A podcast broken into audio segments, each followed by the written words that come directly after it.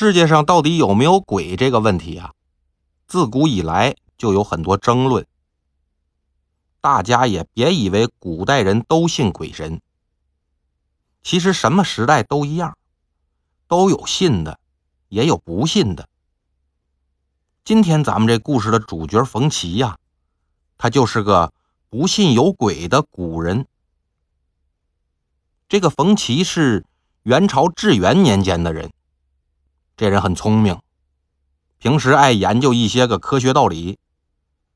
所以他对鬼神这些东西呢，都是嗤之以鼻。听见有人说大树成精了，那都去祭拜，他就偏偏要想方设法的把这树给砍了烧了。听见有人说哪个庙里边大仙显灵了，他就晚上趁人不注意啊，把供奉那塑像给砸了，或者是干脆把庙给烧了。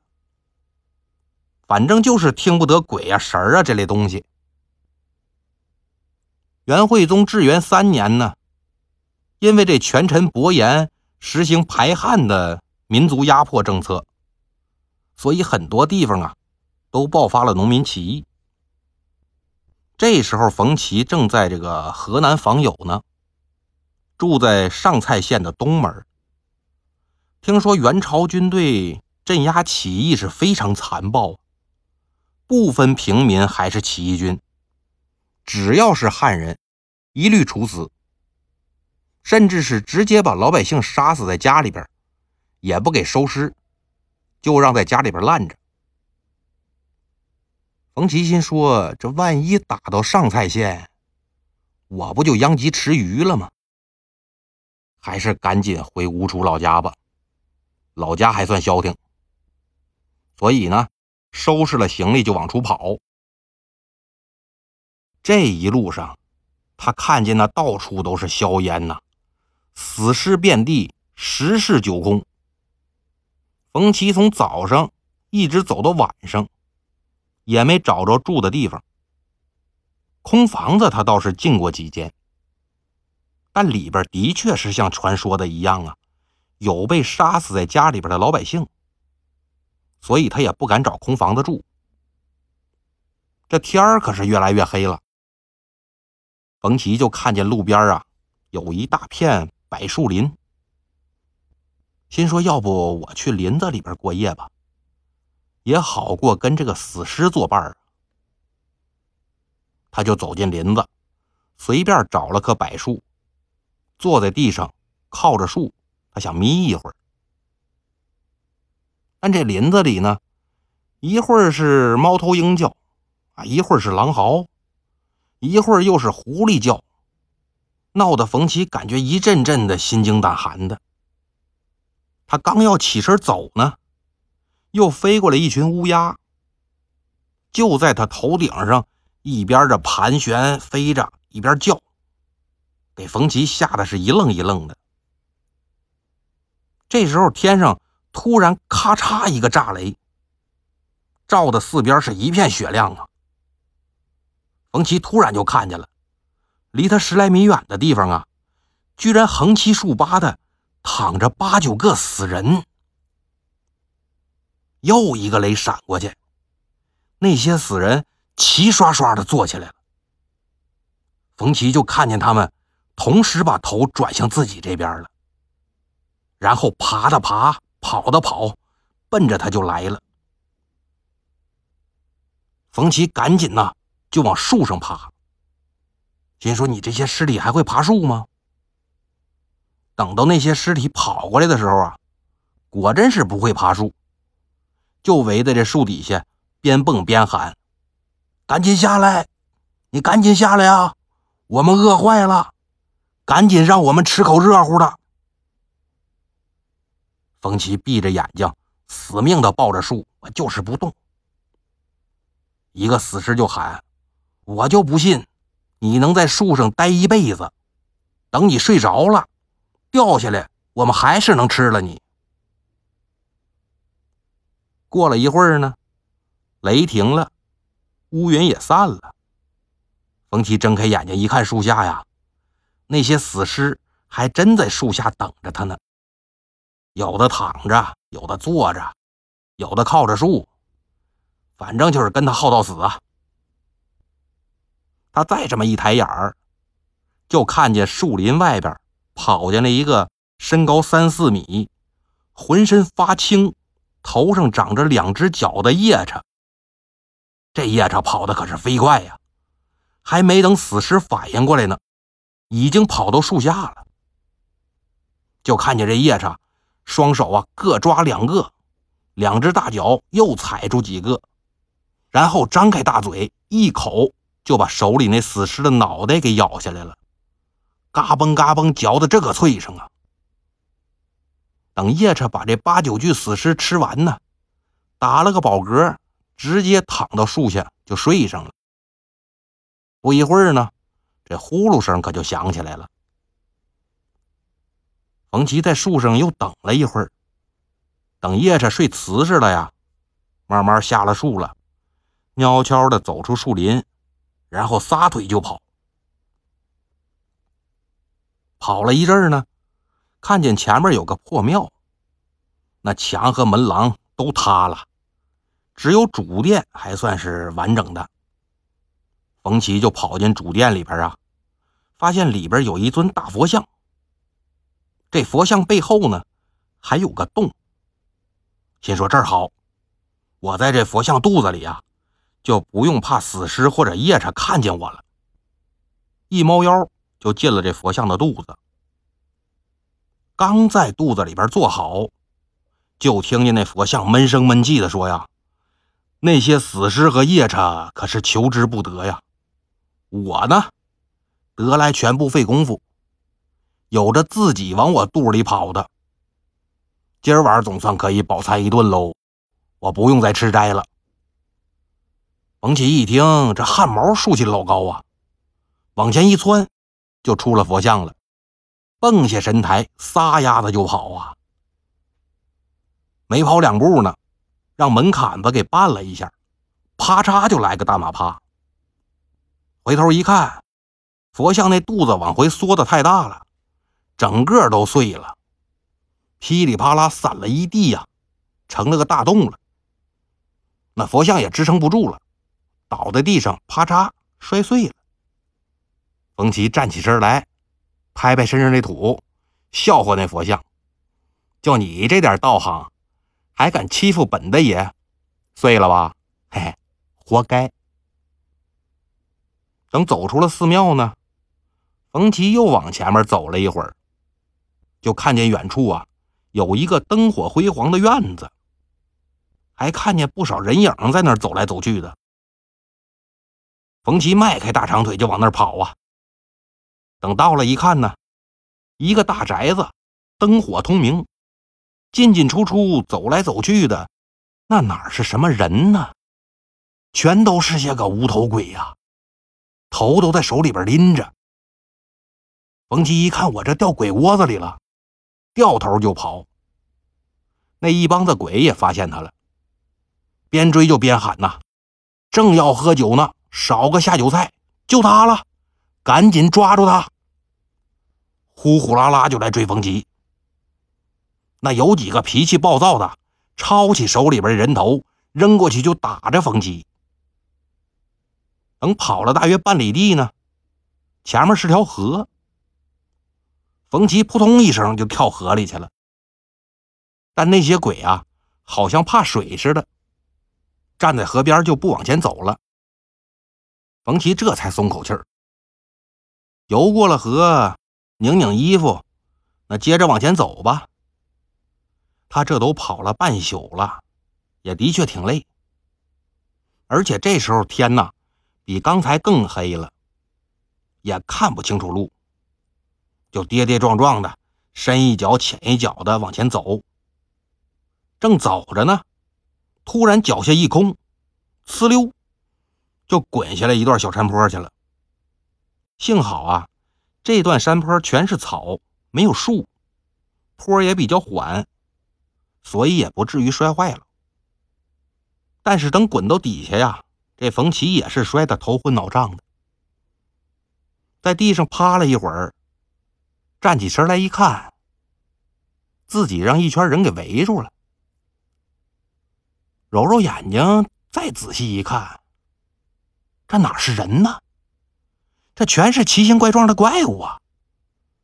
有的是红色头发，长着犄角；有的呢，身上长着绿毛，还带两只翅膀；有的是尖嘴獠牙；还有呢，长着各种野兽的脑袋，身子是人；更有那浑身上下都是蓝色的，一张嘴就喷火。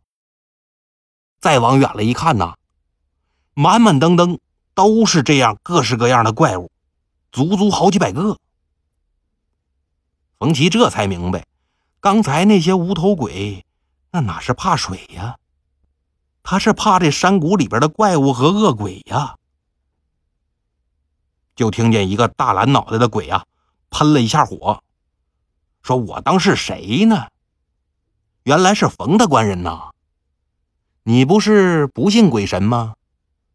今儿正好让你看个够。”说完呢，把冯奇用铁链子一锁，又在他脖子上拴了根皮绳，跟牵狗似的，牵着就往前走。不一会儿呢，就来在了一个石头做的大椅子前边。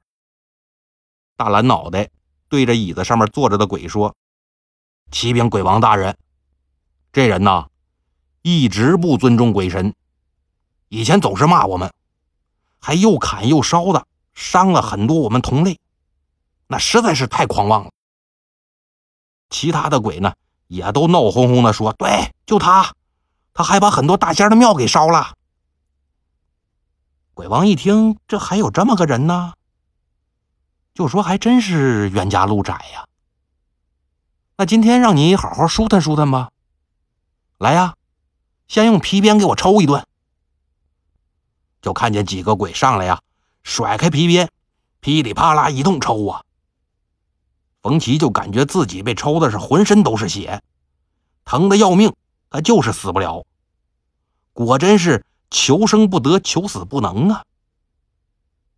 等打完以后呢，鬼王就问冯奇：“这回让你自己选，你是想变肉泥呢，还是想身长三丈呢？”冯奇心说：“这变肉泥就是死了呀，身长三丈，我至少还能活着。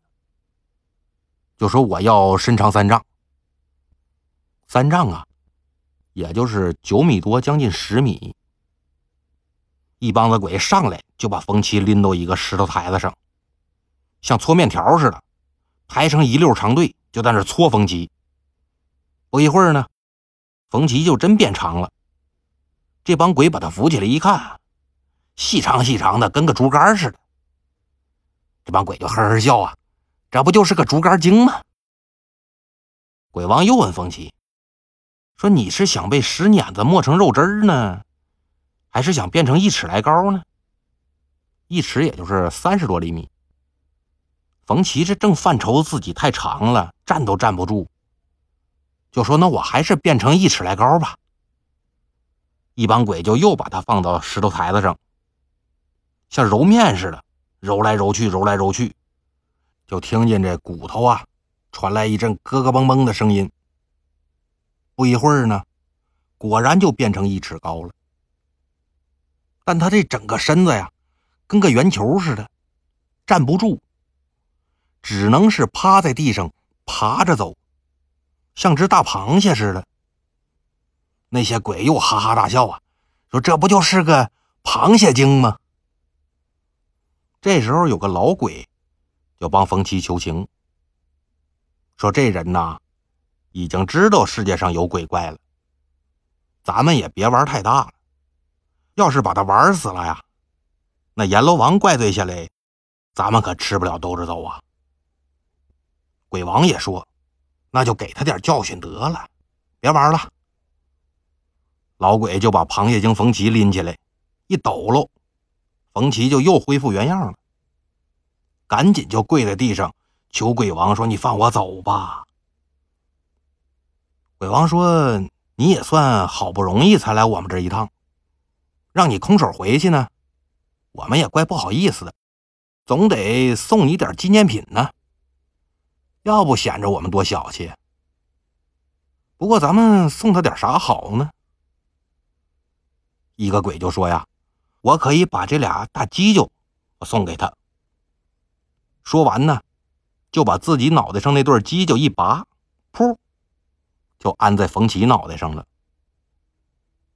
又有一个鬼说呢：“我可以把这少风嘴送给他。”这一副像鸟嘴似的大铁嘴，可就长在冯奇嘴上了。另一个鬼说呀：“我可以把我这头拉风的头发送给他。”冯奇那头发就马上变成了火红火红的，乱糟糟的，全竖起来了。又一个鬼说呢：“那我这闭光眼儿也送给他吧。”说完呢。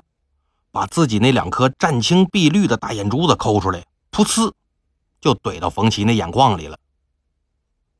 还有一个鬼想把那大翅膀也给冯奇安上。鬼王说：“算了啊，你给他翅膀，他可就能飞了，那不逆天了吗？就这样吧，老王啊，你把他送出去。”刚才那个帮冯奇求情的老鬼，就把冯奇给送出这鬼谷了。虽说冯奇是侥幸逃出了鬼谷，但他头上长着一对大犄角，嘴是个大鸟嘴，一脑袋火红的头发，一双绿油油的大眼珠子，这哪还有人样啊？走在外边啊，人们都认为他是个鬼。小孩看见他呢，吓得嗷嗷哭；大人看见他就都扔那臭鸡蛋。等他到家以后啊。连他老婆孩子都不认识他了，变成这鬼样子，人见人怕的，冯奇也是郁闷至极。他就在家里边把门关上，绝食了七天，想要把自己饿死。等临死的时候呢，冯奇就跟他老婆说：“我呀，是让这些恶鬼给害了。等我死了以后呢，你们在我棺材里。”多放一些纸和笔，我要写状子，我去阴曹地府告他们去。如果说过几天发生什么不寻常的事儿，那就说明我官司打赢了。你们到时候撒点酒在地上，也算是帮我庆祝一下。说完呢，就咽气儿了。三天以后的上午啊，本来是晴空万里的天气。突然就云雾四起，风雨大作呀！一声声的炸雷是惊天动地，很多人家房上那瓦片啊都被吹飞了。碗口粗的树，要么被雷劈折了，要么就被风连根拔起了。一直是到了第二天早晨，总算是雨过天晴。冯奇掉进去那个鬼谷。凭空就变成了一条血红色的大河。冯奇老婆一看，这应该就是不寻常的事儿了，就拿着酒水啊，洒在他棺材前面，替他庆祝。刚洒完酒，就听见棺材里边有人说话了：“我这官司是赢了，现如今呢，那些恶鬼都被灭了。”以后再也不能危害一方了。天庭念在我为人正直，所以让我去当太虚殿的司法天官。我现在已经是位列仙班了，从此以后呢，也不会再来这人间了。好了，今天的故事呢，就到这里了，我们下期再见。